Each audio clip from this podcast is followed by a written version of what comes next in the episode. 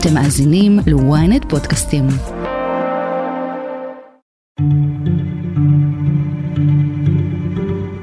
במקביל למלחמה הנמשכת באוקראינה ולמזרח התיכון הבוער, גם באסיה יש מתיחות לא קטנה בין סין לטיוואן, שגורמת לארצות הברית כאב ראש לא קטן.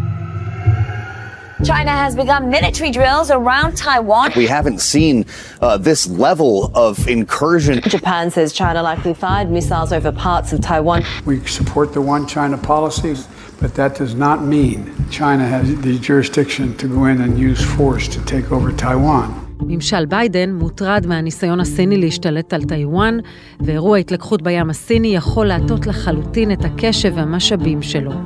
מה הביא למתיחות האחרונה בין סין לטיוואן? עד כמה מלחמה במזרח יכולה להשפיע על הכלכלה העולמית? והאם ארצות הברית, על אף שאין לה ברית הגנה מול הטיוואנים, תנקוט בצעד תמיכה ותעמוד לרשותם, כפי שעמדה לצד ישראל?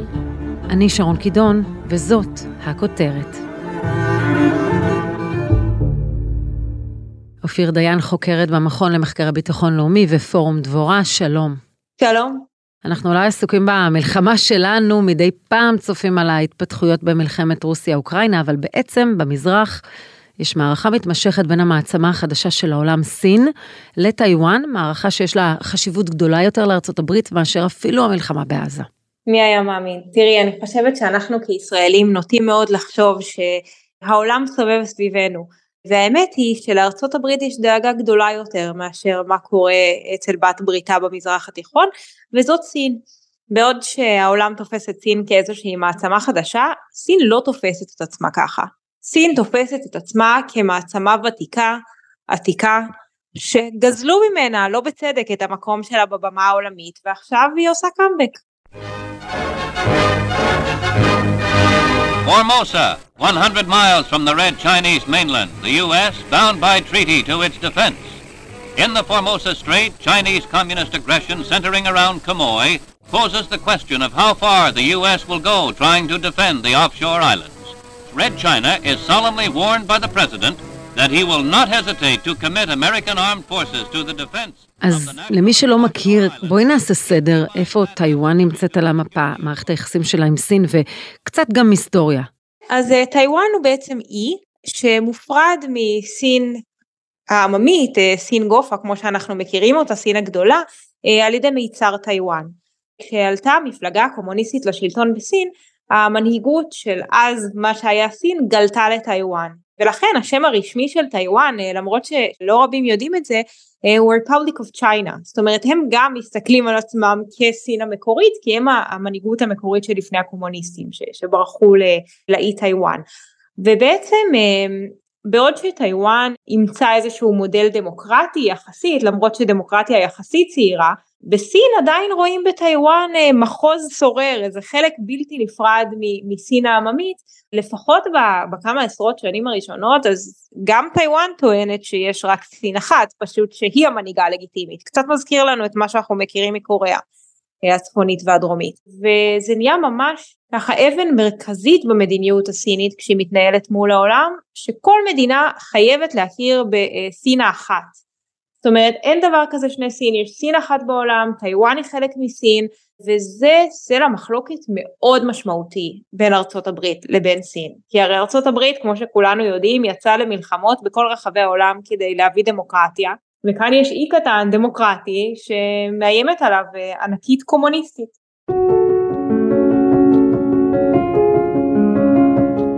China has simulated an invasion of Taiwan after three days of military drills. Chinese warships and aircraft have encircled Taiwan, showing how they could isolate the territory. Taiwan's defense ministry has announced for the first time that a Chinese balloon flew directly over Taiwan. אז מה בעצם קורה בחודשים האחרונים בין טיוואן לסין? שמענו על הרבה אירועים והתגרויות של שני הצדדים, תרגילים צבאיים, בלוני ריגול. לי זה מזכיר ממש את הסיפור עם בלון הריגול הסיני שריחף מעל ארצות הברית לפני שנה. The giant Chinese balloon that had been floating across parts of the United States has been shot down by an American fighter jet. נכון, וזה אירוע מאוד מאוד דרמטי. זאת אומרת, אנחנו עכשיו, ממש מזל טוב, חוגגים שנה, בסוף ינואר, תחילת פברואר 2023, סוכנויות הביון האמריקאיות מגלות את בלון תצפית סיני ממש מעל שמי ארצות הברית. ויש התלבטות ממש מורטת עצבים של כמה ימים מה לעשות איתו ובסוף הוא מיורט. אמ, וארצות הברית חושדת שזה באמת בלון ריגול שנשלח על ידי סין לאסוף מידע מעל ארצות הברית שזה אה, דבר מאוד מאוד מאוד חריג. ואפילו לפני אה, כחודשיים מתפרסמת פתאום ידיעה באיחור רב כי הרי הבלון היה לפני שנה שהבלון הזה היה מחובר לרשתות אינטרנט אמריקאיות. זאת אומרת שהוא השתמש ברשת אמריקאית כדי להעביר מידע חזרה לסין הסינים כמובן טוענים שמה פתאום וזה בלון שככה ברח לנו אה, ובטעות הגיע מעל ארצות הברית והוא בכלל לא אסף מידע באותו זמן אבל ארצות הברית ממש לוקחת את זה ברצינות, מגבילה את כל השת"פ הטכנולוגי, לא את כולו, אבל באופן משמעותי את השת"פ הטכנולוגי עם חברות סיניות שקשורות לבלונים ולתעופה, ובאמת יש שם איזושהי דרמה. עכשיו, הבלונים האלה הם אולי משהו מאוד חריג כשזה קורה מעל ארצות הברית, אבל חשוב להבין שמעל טיוואן זה כמעט עניין שבשגרה, אה, ולא רק בלונים, גם ממש כלי טיס של צבא סין וגם ספינות וכלי חיל ים של הצבא הסיני שממש מפטרלים מסביב לטיוואן. אנחנו רואים שביקורה של אנסי פלוסי בטיוואן שיצר מתיחות אדירה מקפיץ אה, בחודשים האלה של הביקור את החדירות אה, אה, בחודש שבו היא ביקרה 446 זיהויים של מטוסים סינים שחוצים את קו האמצע מול טיוואן. זה אירוע משמעותי מאוד וזה משהו שממשיך לקרות גם ממש בחודשים האחרונים. מה שקרה עכשיו זה שבינואר היו בחירות בטיוואן. William Lai has won the election and is set to become Taiwan's president. Lai has been labelled a troublemaker by China, as Beijing warned people against voting for him. ומי שניצח בבחירות האלה הוא ויליאם לאי, הבחירות לנשיאות, והוא ממפלגה שקוראים לה DPP, Democratic Progressive Party, והם ככה נושאים את דגל ההיפרדות מסין, סופית להכריז על עצמאות. ובעוד שאף אחד לא באמת עושה את זה כרגע, נדבר אחרי זה למה בטח, אבל uh, זה לא התפתחות שסין אוהבת אותה. גם חשוב להבין שזה הפעם השלישית ברצף ש-DPP זוכים בבחירות לנשיאות, וויליאם לאי היה לפני זה סגן הנשיא. וסין באמת uh, מראה את חוסר צביעות רצונה מהתוצאות האלה, uh, ולפני הבחירות, כדי אולי להשפיע עליהן, מנהלת כל מיני קמפיינים, גם של השפעה ברשתות, גם uh, מעלה בלונים מעל האי, גם uh, מבצעת תרגילים uh, וגיחות של מטוסים מעל האי, בעצם כדי לרמוז uh, לא בעדינות לטיוואנים, תזכרו על מה אתם מצביעים ואם יש לכם עסק. אז למעשה הסכסוך הוא בעצם על הצביון הדמוקרטי, הבחירות מעידות על הכיוון שטיוואן הולכת אליה וסין מזכירה להם מי האם ומי מחליטה. תראי, אני חושבת שהבסיס של הסכסוך הוא זה שסין לא מוכנה להכיר בעצמאות טיוואן, לאו דווקא הדמוקרטיה. היו שלבים שבהם אפילו הנשיא הסיני שי ג'ינפינג הציע אה, מדינה אחת שתי מערכות, זאת אומרת אתם תהיו מחוז סיני אבל תוכלו לשלוט בעצמכם בצורה דמוקרטית כשנשיא סין הוא מין אה, ראש מחוז כזה, כמו דרך אגב שיש בהונג קונג, היה לפחות. ובעצם מה שאנחנו רואים פה זה, זה מין סימון כזה של אל תשכחו אנחנו לא ויתרנו על האיחוד כמו שהם קוראים לו. ודרך אגב שי בואי נגיד עזות או אומץ גדול מה שאני לא בטוחה שהרבה מנהיגים בעולם היו מעזים לעשות נפגשת עם ביידן ואומר לו תראה אנחנו לא מוותרים על האיחוד של סין וטיוואן טיוואן היא חלק מאיתנו ואנחנו רוצים לעשות את זה בדרכי שלום הוא אומר לו במפורש אבל תדע אם זה לא יהיה בדרכי שלום, זה יהיה בדרכים לא של שלום. ממש אומר את זה במפורש לביידן. U.S. President Joe Biden says he has not changed his view that China's President Xi Jinping is a dictator. Biden and Xi spoke yesterday. For the first time in about a year, the world's two most powerful nations are largely at odds, especially over the future of Taiwan. אז איפה ארה"ב מוצאת את עצמה בכל זה? הייתה ברית הגנה רשמית, כיום היא די מעורפלת. בואי תכניסי אותנו קצת לאינטרסים האמריקניים. תראי, קודם כל מבחינה היסטורית, ב-79 ארה"ב מחליטה שהיא מתחילה לקיים יחסים רשמיים עם סין. כמו שאמרנו, סין מאוד מאוד לא זורמת עם הקטע שבו מדינה שמנהלת איתה יחסים רשמיים מכירה בטיוואן. ולכן ב-79 ארה"ב גם צריכה לבטל את ההכרה שלה ואת ברית ההגנה שהייתה לה עם טיוואן. But the United States will and should continue to provide defensive weapons for Taiwan. But the level of assistance should be directly related to the offensive threat. That is what the Shanghai II communique, which settled, uh, at least temporarily, uh, this burning issue a few months ago. Provides. במקביל, בגלל התעקשות באמת פוליטית, ו- וכאן גם אנחנו מתחברים לאינטרסים הפנימיים הפוליטיים בתוך ארצות הברית, מעבירים אה, חקיקה שמסדירה בחוק שממשיכים למכור נשק לטיוואן, ממשיכים לקיים קשרי מסחר, ויש איזושהי מין אה, נציגות אה, משרד אינטרסים כזה של אמריקאי שנשאר בטיוואן. אה, והדבר הזה מחזיק עד היום, זאת אומרת גם היום ארצות הברית מוכרת לטיוואן נשק למרות שסין מאוד מאוד לא מרוצה מזה ומביעה את המחאה שלה עוד פעם ועוד פעם בפני ארצות הברית על הדבר הזה. ומצד שני ארצות הברית משלמת איזשהו מס שפתיים שהיא אומרת תראו אנחנו מכירים את uh, עניין סין האחת אנחנו מכירים שסין לא uh, מכירה בכך שיש טיוואן וחשוב לשים לב הם לא אומרים אנחנו מקבלים את זה הם אומרים אנחנו מכירים בזה בנושא ההגנה, זאת אומרת ארה"ב יכולה, אבל היא לא מוכרחה לבוא להגנת טיוואן. ותוך כדי, זאת אומרת ארה"ב אומרת שהיא, כמו בכל מקום בעולם, דוחה כל פתרון מלחמתי לסוגיה הזאת של האיחוד, וממשיכה למכור נשק. But they knew that Crooked Joe and Nikki Haley are very good for China. They're China people. They're into China. Donald J. Trump is good for the United States of America. That's what I'm good for. ככל שמתקרבת מערכת הבחירות בארצות הברית, אנחנו הולכים לצפות ליחס שונה בהתאם לנשיא שייבחר, טראמפ שיחזור לעוד כהונה או ביידן שימשיך בבית הלבן? אז אני חושבת שזה אחד הנושאים המאוד מעניינים. פעם היינו אומרים שישראל היא הנושא ה bipartisan י היחיד בפוליטיקה האמריקאית, הנושא שכולם מסכימים עליו. אני חושבת שעכשיו בחרבות ברזל אנחנו רואים שזה לא נכון, אבל נושא טיוואן הוא באמת נושא די ביי פרטיזני אה, בארצות הברית ששתי המפלגות אה, די מסכימות עליו, זאת אומרת אנחנו ראינו את טראמפ ומלחמת הסחר מול סין ואנחנו רואים עכשיו את ביידן ממשיך בדי אותה מדיניות, ביידן היה הנשיא האמריקאי הראשון שהזמין נציג רשמי טיוואני להשבעה שלו אה, לנשיאות, אז כן באמת המדיניות הזאת של, אה, של ארה"ב מול סין זוכה לתמיכה די משתי המפלגות, כי שתי המפלגות מבינות שזה אינטרס של ארה"ב להישאר השוטר העולמי. Escalating tensions between the U.S. and China, with House Speaker Nancy Pelosi meeting with Taiwan's president overnight. China is accusing the U.S. of playing with fire.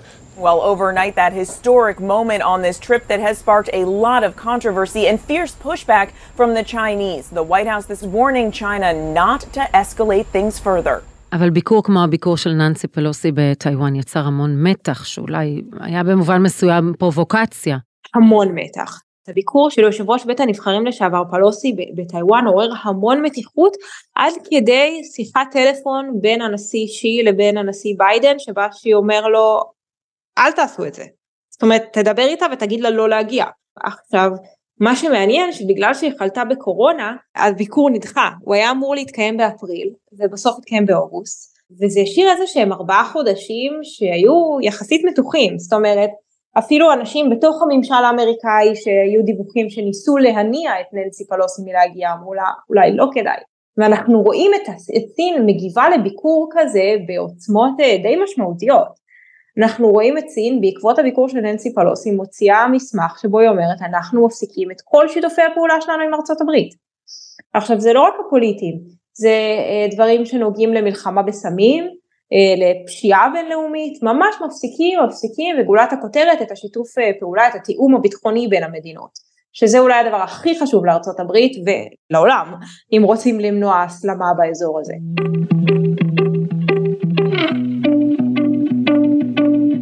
עד כמה הקונפליקט בין סין לטיוואן משפיע על ישראל ישירות, ולמה סין עדיין לא פתחה במלחמה כוללת? תכף נמשיך, אבל קודם, יש לנו המלצה חמה עבורכם לעקוב אחרינו בספוטיפיי, לעשות follow באפל פודקאסט ולהצטרף לקהילת הכותרת. לא רק ארצות הברית מוצאת את עצמה באמצע המאבק הזה בין סין לטיוואן, איך מתייחסים למחלוקת על אה, טיוואן בשאר מדינות העולם? האם מדינות אחרות מכירות בטיוואן? יש לה מעמד מדינתי? זה, זה די מורכב, זאת אומרת טיוואן היא חברה באזור ה-40 ארגונים, גם אזוריים וגם עולמיים, אה, בדגש אה, אולי מה שהכי עצבן את סין זה ארגון הסחר העולמי, ה-World Trade Organization, אמ, אבל לעומת זאת יש רק 12 מדינות שמכירות בטיוואן כמדינה עצמאית ורובן ככולן אני אגיד שהן מדינות די קטנות אה, ופחות משמעותיות כל מיני מדינות איים ורק מתחילת השנה אנחנו רואים אחרי הבחירות בטיוואן עם או בלי קשר שתי מדינות אה, מסירות, אה, מושכות את ההכרה שלהם בטיוואן, גם נאורו וגם הונדורס, אה, שאולי אני אגיד משהו שיעיד על, על 12 המדינות האחרות שכן עדיין מכירות הונדורס, בואי נגיד שהייתה בין המדינות הגדולות והחשובות יותר מבין אלה שהכירו בטיוואן. צריך להבין, לסין יש מנוף עצום על מדינות כדי לבטל את ההכרה שלהן בטיוואן. אה, הכלכלה הסינית היא מפלצת, זאת אומרת סין היא שותפת סחר ענקית אה, גם של ישראל גם של מדינות אחרות ולכן היא יכולה להגיד אם אתם אה, לא תכירו בנו וכן תכירו בטיוואן אז פשוט לא נסחר איתכם וזה מה שקרה ב-2021 היא ביטלה את הסכמי המסחר עם ליטא בעקבות העובדה שליטא הסכימה לטיוואן לפתוח משרד ייצוגי במדינה ו... זה צעד שיכול להרוס כלכלות. אבל גם סביב טיוואן יש רגישות כלכלית, כי היא יצרנית ענק של שבבים, והיא תעשייה הכי חשובה גם היום וגם לשנים הבאות, אז אנחנו מבינים שגם שם יש איזושהי רגישות. חד משמעית. אה, תראי, יש רגישות גם אה, סין טיוואן וגם אה, סין טיוואן עולם. מבחינת טיוואן, למרות המתיחות, סין היא עדיין שותפת הסחר הכי גדולה שלה. צריך להבין את זה, זה גורם מאוד מרתיע. אה, למרות כל מה שאמרנו עד עכשיו ולמרות המתיחות ולמרות הרצונות של שי לאחד בשלום או לא בשלום את טיוואן עם סין, זו עדיין שותפת המסחר הכי גדולה שלה והיא באמת מדינת אי, אז זה בעיה. אה, ומהצד השני יש את הסוגיה העולמית שהיא הרבה יותר מרכזית. אה, TSMC היא חברה טיוואנית שמייצרת שבבים, היא אחראית לכמעט 60% מהרווח בתעשיית השבבים בעולם, היא מספקת את השבבים לאייפונים. עכשיו תחשבי איזה משבר עולמי יהיה אם עכשיו אה, תהיה אה, פלישה או יהיה עימות באזור הזה מן הסתם תעשיית השבבים בטיוואן תיפגע מאוד וחברות השבבים בטיוואן מייצרות יותר מ-90% מהשבבים המתוחכמים והקטנים שאנחנו משתמשים בהם היום אה, וזה יכול ליצור משבר עולמי וזה עוד אה, אינטרס גדול של מדינות העולם ובראשן כמובן ארה"ב להגן על טיוואן. אני רק אגיד פה עוד איזה משהו אחד שאולי הוא חדשות לא כל כך טובות לטיוואן. ביידן הוא לא נשאר אדיש לאירוע הזה והוא מתחיל לפתח את תעשיית השבבים בתוך ארצות הברית וזה משהו שיכול אולי גם להפחית מהמחויבות שלו לטיוואן וזה חדשות קצת מדאיגות עבורם כי הרי טיוואן לא יכולה באמת להגן על עצמה אם סין תפלוש. אז זהו, בתסריט של פלישה סינית לטיוואן, איך את רואה את זה מתנהל? האם ארצות הברית באמת בכל זאת תאתר ותתייצב לצד טיוואן? איך הסיפור הזה ישפיע על העולם? תראי, איך קוראים לזה? זה לא כוחות. זאת אומרת, אה, טיוואן לא יכולה לבדה מול סין, היא תהיה חייבת שמדינות אחרות יתייצבו לצידה. אמ, עכשיו, אני נוטה אה, אה, לבחור בגישה תועלתנית, לדעתי ארצות הברית תתערב רק במידה שזה ישרת את האינטרסים שלה, אה, בין אם הכלכליים בנושא השבבים ובין אם בעימות המתמשך מול סין. בסוף, כמו שאמרנו קודם, סין היא הדאגה המרכזית היום של ארצות הברית, היא מה שביידן קם איתו בבוקר והולך לישון איתו בלילה. אה, ולכן אם ארצות הברית תחשוב שסיוע לטיוואן הוא משהו שיעזור בעימות הזה מול סין שהאמריקאים אה, מקפידים להגדיר אותו תחרות אז, אז כן הם יתערבו אבל אם הם יחשבו שזה לא משרת את האינטרסים אז הם לא יעשו את זה וחשוב אה, להכניס פה עוד אינטרס למשחק לארצות הברית יש עוד בנות ברית באזור הזה נגיד הפיליפינים שגם היא מסוכסכת עם סין על עניינים של גבול ימי אז אה, לא להתערב לטובת טיוואן גם עלול לשלוח מסר מאוד בעייתי לפיליפינים וגם אה, לקוריאה וגם אפילו לנו אה, לגבי המוכנות של ארצות הברית לסייע לבנות בריתה. ארצות הברית בהחלט תרצה לשדר איזושהי אמינות לבעלות הברית ואם ניכנס קצת גם לשיקולים הפנים אמריקאים דווקא בשנת בחירות אם, אם חס וחלילה דבר כזה יקרה עכשיו ביידן יכול לנסות לבדל את עצמו מטראמפ בעוד שטראמפ ככה יצא מהסכמים אה, בילטרליים ומולטילטרליים ועולמיים, הוא פשוט זנח אותם אחד אחרי השני, יכול להיות שביידן ירצה להגיד, רגע, אני לא כמו טראמפ, אני נשאר מחויב להסכמים שחתמתי עליהם. אז למה בכל זאת אה, הסינים עדיין לא פולשים או לא מפעילים כוח צבאי? את אומרת, אני מעריכה שארצות הברית תתייצב, אבל אין כאן הרתעה מאוד ברורה, אין כאן ברית הגנה חתומה. אז למה הסינים נמנעים בכל זאת? קודם כל גם סין מסתמכת על שבבים טיוואנים. אה, זה לא דבר שהוא ייחודי רק לארצות הברית. אבל גם סין מבינה אני חושבת את ההשלכות של דבר כזה Um, הרבה פרשנים ואני גם נוטה להסכים זה שסין גם רואה את מגבלות הכוח של רוסיה באוקראינה ואומרת רגע אולי אנחנו, תראה, גם לאוקראינה לא נתנו המון סיכויים להתמודד עם, עם רוסיה הגדולה uh, לפני הפלישה אז אולי גם אנחנו צריכים לחשוב על זה. um, אבל אני חושבת שה, שהעניין המרכזי יותר הוא שלסין כרגע יש דברים יותר דחופים לדאוג להם. הכלכלה בסין uh, בשפל די משמעותי וכרגע לדעתי סין מעדיפה להתמקד בבעיות אה, פנים מדינתיות שלה אה, ולאו דווקא לצאת לכל מיני הרפתקאות כאלה שגם עלולות אה, להזיק לכלכלה שלה עוד יותר.